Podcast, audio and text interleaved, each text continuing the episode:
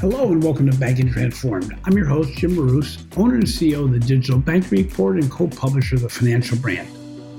Buy now, pay later solutions have grown in prominence as new players and payment incumbents are battling for market share. This includes firms like Affirm, Afterpay, Klarna, QuadPay, Sezzle, Splitit, as well as legacy payment firms like MasterCard, Visa, PayPal, and Amex. The question is whether these providers will significantly impact the traditional point of sale card volume or could damage the appeal of retail's private label cards. There's also the question around who will win the battle for the younger consumer who is drawn to this payment option. We're fortunate today to have Adam Hughes on the show. Adam is president and CEO of Amount, that offers a robust point of sale financial product suite for banks and credit unions.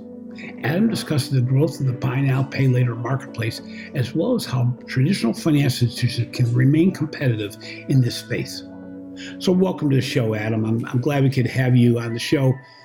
Be- before we start, could you provide our listeners a short background around who you are and a bit about Amount? Thanks, Jim. Really excited to be here. So, for your listeners, uh, Adam Hughes, CEO of Amount. My background, uh, I think, is pretty unique and, and weaves into our story at Amount. But I was employee one at a company called Avant, and there's three co-founders of Avant. They brought me on day two to be the COO, and at Avant, our, our, strategy was to provide better credit products to what we call the near prime customer. That's a customer with a 650 FICO score and had really been left behind by the banks, and they were settling for subprime and brick and mortar experiences. Um, and our view at Avant was they really shouldn't have to. And using you know, best in class technology and data methodologies, our goal is to provide them a much better digital experience when applying for banking products and ultimately much more affordable prices because we, so we didn't have a big branch network. We could drive a lot of that you know cost savings back to the consumer in, in the form of their APR. Over seven years at Avant, uh, starting as a COO, and then I was the president for four years. Grew that business to over a million customers, uh, issued via the Avant platform over $7 billion of credit originated on the platform, 90% of which we actually balance sheeted ourselves. And so during that time, really became experts on things like digital customer experience, fraud prevention, account management. Um, and so in 2016, we actually recognized that many banks don't have those capabilities, especially in a digital fashion. And so started a side business, which we called Powered by Avant. We started partnering with banks on a white label basis to power various aspects of their digital strategy. And so did exciting partnerships with banks like Regions Bank and, and Banco Popular, but really uh, shortly thereafter with big partnerships with HSBC and TD Bank and a bunch of others, we recognized that there was a, a big standalone business here. And so the next couple years made you know what we think is a they're healthy steps to actually spin out the technology and actually effectuate that spin out January 1 of last year. And so Jan 1 of last year, rebranded Power by Avant to Amount, separated the employee bases. Avant became a customer on the Amount platform, very similar to our other bank partners. So Avant goes to Amount now for their tech and data needs.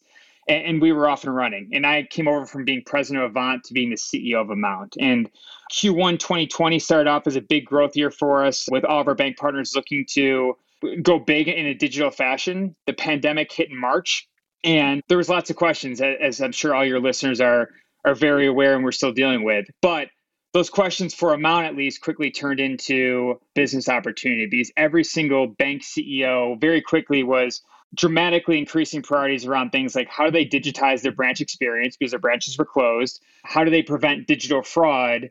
And how do they provide buy now, pay later tools and products to their key merchant partnerships to keep those relationships? An amount is uniquely positioned because we can solve all three of those challenges in a fraction of time than a bank typically can do it themselves. And so what started as a lot of questions when the pandemic hit, you know, our sales pipeline increased dramatically. And we just saw a lot of opportunity both with direct business uh, bank partnerships as well as a lot of indirect channel partnerships as well. And so as part of that, raised both our Series B in, in March, where we raised $58 million led by QED investors. And then Goldman Sachs actually preempted our Series C in the fourth quarter. And so raised another $86 million in that round. So overall, 2020 challenging year, but we raised over 140 million dollars of equity capital. We won a bunch of bank partnerships, and so 2021 for us is shaping up to be a big growth year as as we power and support our bank's digital strategies you know, let's focus on buy now, pay later initially. What is the appeal of this form of credit, and how did the pandemic actually provide such a significant impact for growth? Well, I, I think it's all drives from the consumer, right? So the consumers really like these buy now, pay later, point of sale financing products that allow them to have much more transparent payment schedules. A product that a, a, customer can come in, especially a younger customer like a millennial or a Gen Z consumer, where they can pay the exact same amount each month over a prescribed time scale, whether it's three months, four months, six months, 12 months, whatever, often at a lower APR than they're going to receive on a credit card, has become really attractive. And because consumers like that product so much, merchants are now you know wanting that to be on their platform to drive conversion as well as uptick in in cart sizes and thus now banks are looking to provide that to their merchant partners to keep them and so it's all kind of related but it's really driven by consumers really liking this product and the transparency and the structure of it versus the more traditional revolving product that credit cards offer. You mentioned that the users really like to avoid the credit card fees, the higher rates of interest, and and to make purchases that may require extended payments over time. But one of the other drawing points, as you referred to earlier, is that some consumers select this option because they can't necessarily pass through a traditional credit check. Is this an opportunity or a threat in the banking industry overall, where we're offering, you mentioned earlier, uh, lower credit line people opportunities to get credit in this kind of way? The credit card space is obviously massive, right? You're talking about a trillion dollar market, and so credit card is still the you know the highly dominant form of financing product out there. It's used by every single segment today in terms of consumers, but there's no denying the rise in in other buy now pay later tools especially with some of the younger demographics and so i think credit card companies and banks have woken up to that reality and to provide those financing tools to those customer segments as well as again give those products to their merchant partners to keep those relationships. I think you're going to see every single credit card bank here you know if they haven't already within the next year not only have the private label credit card relationships, but also stand up those buy now pay later products and whether they build themselves or they stand up via partnership with like an amount you know that's going to be a, a, decision that they'll need to make but it's become very important with the rise in that particular product that you know credit card companies stand up that form of product to be competitive in the marketplace. So companies like chase and amex and some others have really offered like a buy now pay later type of product, but it's in a post purchase environment. So once a consumer makes a purchase, they allow to divide up into payments and handle it in a different way. So you're seeing actually financial institution getting into the marketplace almost like a traditional traditional being a short-term phrase, but a traditional buy now pay later arrangement where you're actually engaging the consumer before they make the purchase. I think there's a couple different flavors here. You know, the product that we're seeing the most success with and the one that I think consumers are viewing as as the most transparent is that pre-checkout product and a product that a consumer can know again exactly what their monthly payment is going to be and how long those payments extend. That level of clarity is just so much easier for the standard consumer to understand versus when you think about compounding interest on a, a, credit card payment if you don't make that full monthly payment. And so for our banking partners that are looking to send it up for their key merchant partners, it's typically on the checkout page for that merchant partner, offering them that pay over time, buy now, pay later product over three, six, or 12 months at that same monthly payment that's receiving the most traction for our banks and for their consumers. Not surprisingly, the buy now, pay later option appeals to the younger consumer who's often targeted by solution providers. In fact, I think 50% of the 25 to 44 marketplace uses this service. Is the demographic profile expanding as more merchants and competitors enter the marketplace? For sure. I mean, I miss being a millennial by one year. I'm turning 40 this year, and I personally love the product as well. When I bought a Peloton, I had the opportunity to take a, a 0% APR buy now, pay later product from Affirm, and, and to me, that's that's a no brainer, right? Versus putting it on my my credit card. And so, the the product is relatively new, but as more and more merchants stand up those type of products whether or not from a fintech or whether or not it's a bank powered by amount there's going to be more exposure to these other demographics and my expectation is that it's going to take off in these other segments as well. So is this shift in demographics more a function of more partnering with merchants who appeal to a broader audience, such as Peloton you brought up? For sure. You know, as there's more exposure and you know more of mainstream merchants are standing this up and you know e-commerce certainly has exploded as as a result of of covid. More people are buying things online than ever before. More and more customers are are going to have the opportunity to choose one of these buy now pay later financing products when buying things online. And you know I, I would expect the satisfaction rates are going to be continue to be extremely high for those other older demographics as they are with the younger demographics today. So one of the drawbacks as mentioned by the traditional financial service industry is that the buy now pay later solution is used relatively sparingly compared to other payment options with about 30% of the users, I believe, are using it once or less times a year. So it becomes an event driven option. Obviously, traditional credit cards are also primary competitor for no other reason than old habits die hard. How big do you think this buy now, pay later marketplace can become? I think it could be massive. I, I think we're really in the early days here, but if you look at the growth in the last couple of years, it's exponential. And and so I think it can be a big part of the way you know everyday people around the globe think about the right way to purchase things online as well as in store but you know there's there's been massive traction out of the gate the last couple of years and obviously you're seeing that excitement with with Affirm's recent IPO and, and some private rounds with some other major players and you know amounts garnering a lot of interest because we offer this product and we empower the banks but the combination of investor interest and consumer sentiment and because of that, you know, merchants are demanding it from their bank partners. I think you're going to see this product continue um, the pace of growth that it's currently on. What do you think the, the threat is of the buy now, pay later solutions? What threat do they have to traditional payment providers, including card networks, merchants, and, and most importantly, traditional financial institutions? Well, I think there's going to be some natural cannibalization of the, the private label general purpose credit card space. But as part of that, I think again you're going to see a bunch of these credit card banks uh, stand up these buy now pay later tools, and so you know, it's just going to be a, another product that they're going to be offering their their merchants to again to stay really really relevant and competitive in, in, the marketplace. So I think there's going to be some some natural cannibalization into the credit card space, but very quickly, especially for prime customers, you're going to see banks react by standing up these competitive products. Let's take a short break and recognize our sponsors. Is your organization trying to embrace digital banking transformation in 2021? Are you trying to elevate the customer experience? Figure out what technology you want to implement to improve the customer journey. Look at data analytics to really better understand and personalize the customer experience. And you're trying to make it so that more of your employees can buy into and be part of your digital banking transformation. If this sounds like you, I ask you to reimagine banking with our newest podcast sponsor, Microsoft.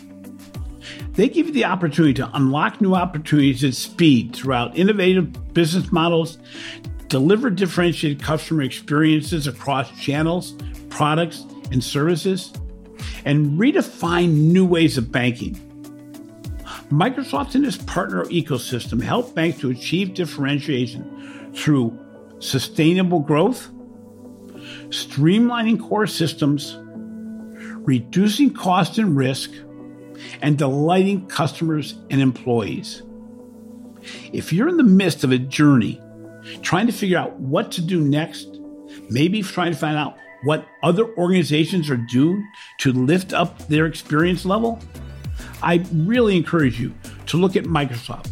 For more information, visit microsoft.com slash financial services. Welcome back to Banking Head Forward. So today I'm joined by Adam Hughes, CEO of Amount, that provides traditional financial service institutions a way to compete with buy now, pay later providers, as well as other payment options where financial institutions can really use alternative financial solutions to meet the needs of the consumer. Adam has shared his perspective on buy now, pay later market and will now discuss a bit about the ways traditional banks can compete.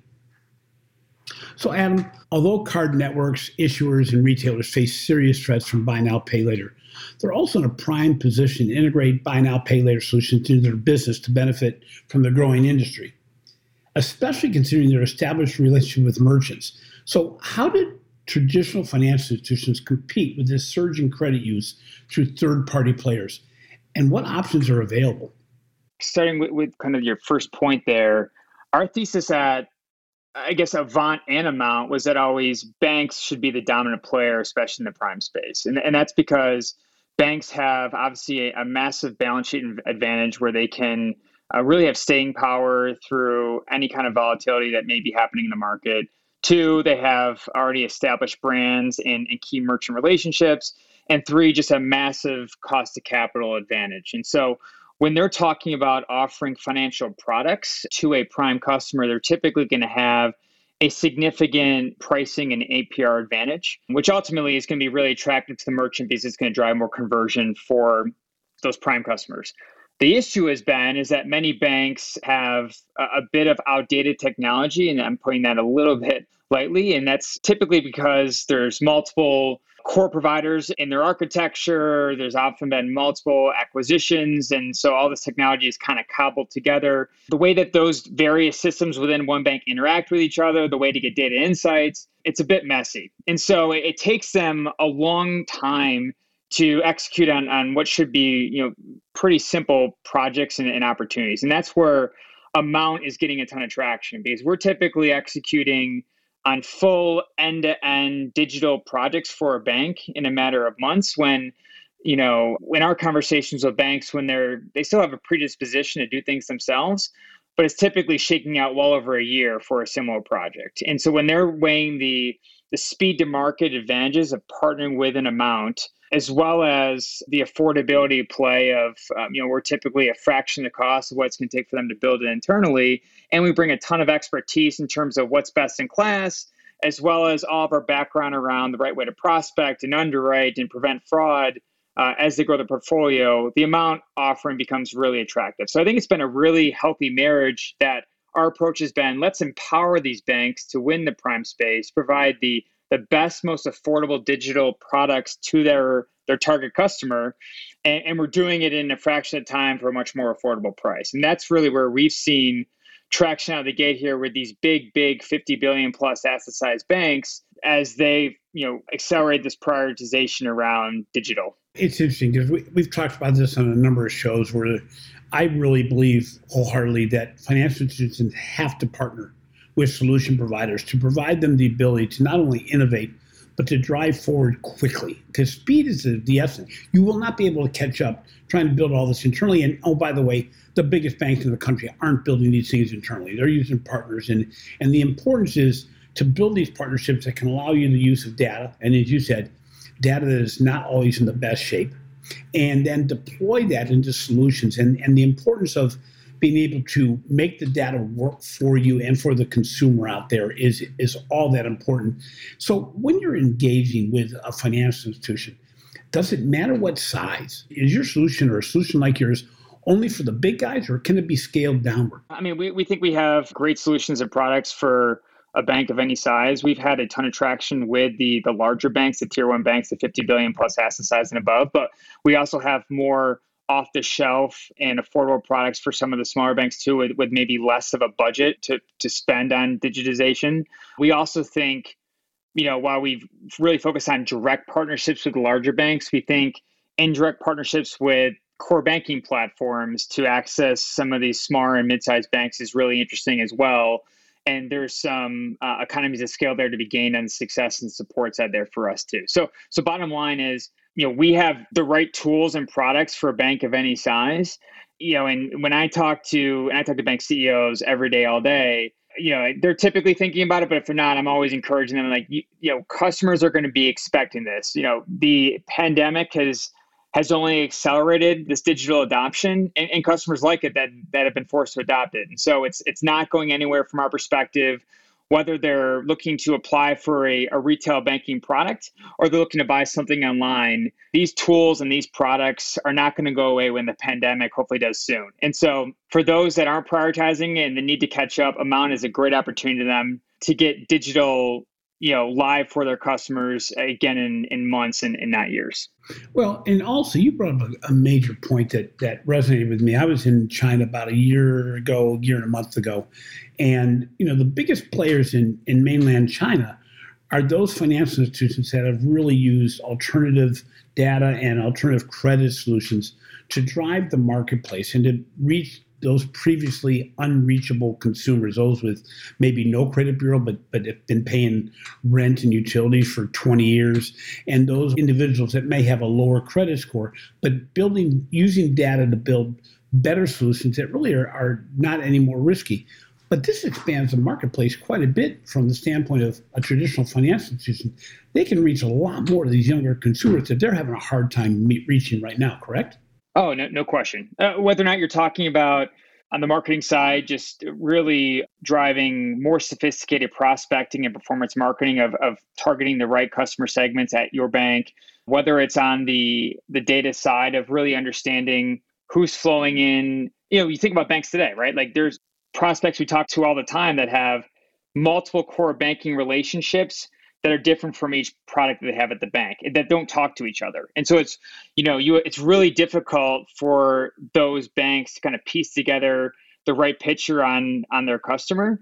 And Amount can really help tie those data insights and analytics together to really provide some really fruitful learnings in terms of who they should be targeting for you know cross sell opportunities and, and, and, and upsell opportunities. And so for me, you know, having a digital platform that ties data from the first prospecting marketing campaign through servicing, there is major, major advantages on top of just providing that customer a much better experience. There's significant profitability to be had. There's significant fraud prevention opportunities to be had, as well as just you know an NPS score. Obviously, that customers really love that that digital experience if they choose to take it versus going into a branch. So you're knocking on the door of a financial institution. You have a great solution. The financial institution seems to really like your message on what you can do and how you can reach new markets and how you can do it relatively quickly. What is the challenge that you have as a solution provider and meet with the organizations? What what are the barriers? What are the, the roadblocks that get in the way? We've been doing this for a couple years and we, we, we're starting to get a ton of credibility in the space and we have experience of really executing with some large banks that have you know major bars and requirements around things like information security and compliance. And, and we've become experts on, on navigating those discussions and really meeting those bars consistently always for our, for our bank partners. And because of that we're on the short list for rfps now for banks that are looking to you know digitize their retail banking experience or their buy now pay later solutions. What we still run into is there's certainly still a predisposition to build these things themselves.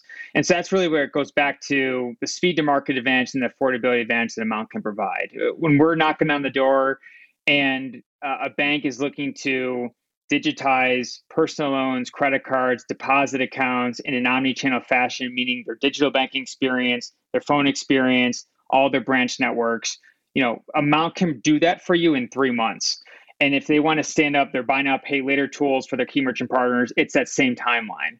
And again, that becomes really compelling when that bank is evaluating that opportunity of a partnership model versus taking that back to their internal IT teams of weighing that that speed to market advantage because it is again not to be a dead horse, but so critical that banks are improving their digital experience and their capabilities now with all the forced digital adoption that's happened over the last couple of months. And our research shows that there's a big difference between offering something digitally and offering in a digital experience. And the biggest challenge is that even most traditional financial institutions have legacy processes and procedures that are really not built for the digital experience. They're not built for speed. They're not built for on delivery type situations. They're not built in a way that I could access a buy now, pay later option on my mobile phone and get immediate. I mean, we, you can't hold up a line if you want to make that decision. Get immediate decisions as opposed to doing it in the in the post process where you're saying, oh, I can come back to a consumer and say I can reset this finance. So I think it gets down to to digital and and and actually it gets down to legacy thinking that you have to change the internal process, which it's a lot easier to bring in a partner that can that can help you do that. Yeah, I mean, a, a, bank may may argue that they have a digital experience when they have a digital web form, but they're still driving a customer to the branch. And we would argue that that isn't hitting the mark for what customers are, are looking for, as well as you're leaving a lot on the table in terms of the value you could be having in terms of understanding that customer across products in a digital fashion. And so, you know, that's there's always a period of discovery when you're you're talking to a new bank, but pretty quickly the light bulb goes on in terms of what something like an amount platform could do for a bank in terms of unlocking not only that digital experience, but also uh, again, just customer engagement with that particular institution. Yeah, I, I, people know on the podcast know I call it faking digital. You know, it's one thing to allow somebody to do something digitally. It's another thing to do it in a, in a way the digital experience that replicates Netflix and Amazon and you know the uh, Zoom and everyone else. So definitely, what are the regulatory issues that are right now facing the buy now pay later marketplace? Yeah, I, I, think it's still TBD. I, I think it's um, overall, you know, it's a, it's a newer product. Uh, customers love the product, and their view is that it's much more transparent in terms of monthly payment and, and the ultimate total cost of, of credit for those products. And so typically that's a great sign when you're making it really easy for the customer to understand what they're going to be paying for a particular purchase.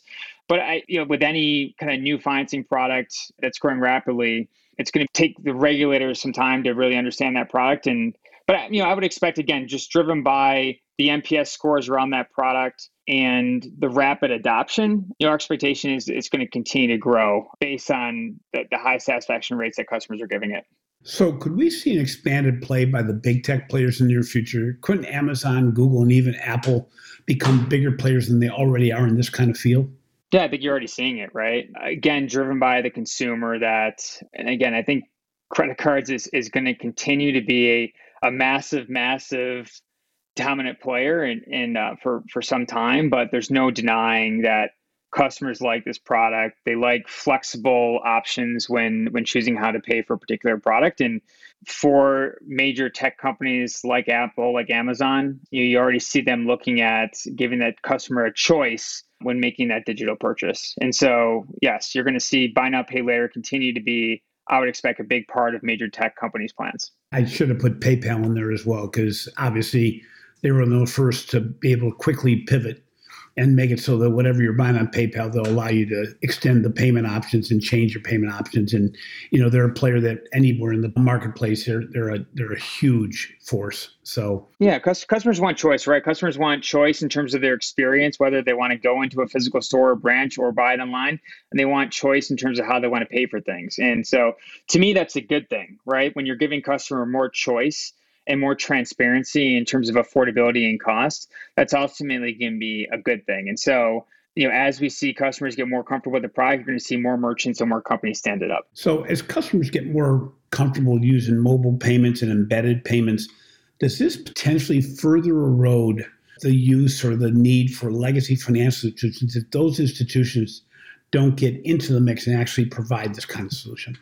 I think it's going to be important for banks to continue to provide their their merchant partners these kind of competitive products. We touched on a little bit, but you're already seeing the banks' moats uh, erode a little bit around merchant relationships as new fintech companies come in and, and try to compete directly for those relationships.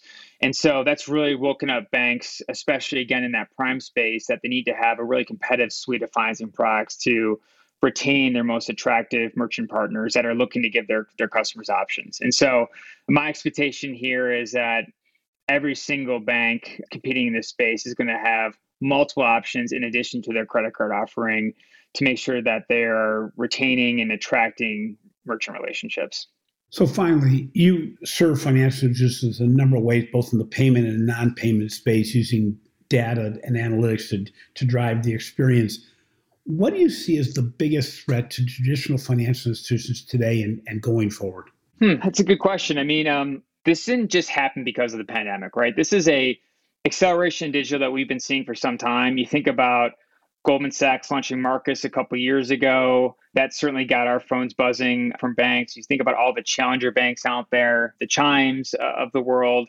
And then on the buy now pay later side, you know, obviously Affirm and, and companies like Klarna are having a ton of success. And so that is really forcing, you know, more traditional banks and institutions to really up their game. And so, you know, I think most banks have awoken to that reality and are adjusting properly with prioritizing digital and and setting up these kind of experiences and products. For banks that don't do that, you know, consumers are just going to go in a different direction would be my expectation. They're going to go to a, a bank that has those digital capabilities, and those products that they are expecting via their mobile phone, uh, or they're going to go to one of these challenger banks that are you know, competing for that same customer. And so I think digital is going to be really interesting here in the next couple of years to see you know who is making those investments now. Everyone's thinking about, but who's actually doing it and who's hitting the mark for customers. And Amount thinks that it can be a great resource to bank to make sure that they're rolling out those best in class experiences and products for their customers to ultimately retain their business. That's well said because I think that, you know, I say a lot of times change is never gone this fast and never going to go this slowly again. And and you mentioned it too that it's not like organizations don't know what the problem is. They don't even not know what the solution probably is. The challenge is actually doing it. And that gets down to legacy leadership and culture and the need to really rethink what financial services is in a digital marketplace where things happen so fast, where the competitive marketplace is so different. I mean, we talked before getting on the line today that that you know, 10 years ago, the financial institutions kind of walked away from a lot of the merchant business. And that you know, in hindsight, you walked away from being able to hold all that data where you owned all that information about the consumer. And in hindsight, that's a that's a really risky move. And you know, your firm and others are, are really giving organizations the opportunity to be a competitive force. It's a matter of whether or not they do it. I just think things are moving quickly, right? I, I was on a, um, of course, a, a, digital conference recently where a top five bank CEO, who I, I won't give the name, but he was giving a, a, really interesting example where he had been trying to force DocuSign through as a way to sign forms here for years. And then magically, once the pandemic hit and you literally could not be in person, DocuSign got approved by his vendor oversight committees within in a matter of days. And so that example is, is happening all across the banking landscape where digital adoption is happening rapidly because we're forced to, right? And so because of that, the banks that can react quickly and hit the mark for customers and for the merchant partners are going to be the winners ultimately. Adam, great to spend some time with you today and, and to be able to discuss, you know, not only what your firm is doing, but what the marketplace is doing. And, and you know, it's a wake up call. We can keep on rattling the cages saying, you know, you, you have to do something. But it's those organizations that are going to really be able to deploy data effectively towards not only payment solutions, but digital solutions that are going to really be the winners. So thanks again, Adam, for being on the show. Great to be here. Big fan. Uh, thanks for having me on. What a great engagement with uh, Adam Hughes from Amount, talking not just about buy now, pay later solutions, but also around the whole impact of data analytics and around overall payment solutions. You know, for those institutions that haven't gotten the wake up call, that we need to provide digital solutions, not just digital products or products on digital platforms. This was a great show just to take stock in and realize there are solutions out there where traditional financial institutions can be players in these brand new fields. Thanks for listening to Banking Transformed, raised a top five banking podcast. I generally appreciate the support you have provided since we started this endeavor. If you enjoy what we're doing, please be sure to subscribe to Banking Transformed on your favorite podcast app. In addition, please take 30 to 45 seconds to show some love in the form of a review. It means the world to me and to my team. Finally, be sure to catch my recent articles in the financial brand and check out the research we're doing on digital transformation, the future working with banking, retail banking innovation, and the changing dynamics of financial marketing for the Digital Banking Report. This has been a production of Evergreen Podcast. A special thank you to our producer, Leah Longbrake, audio engineer, Sean Rule-Hoffman, and video producer, Will Pritz. I'm your host, Jim Marous. Until next time, make every day a learning experience.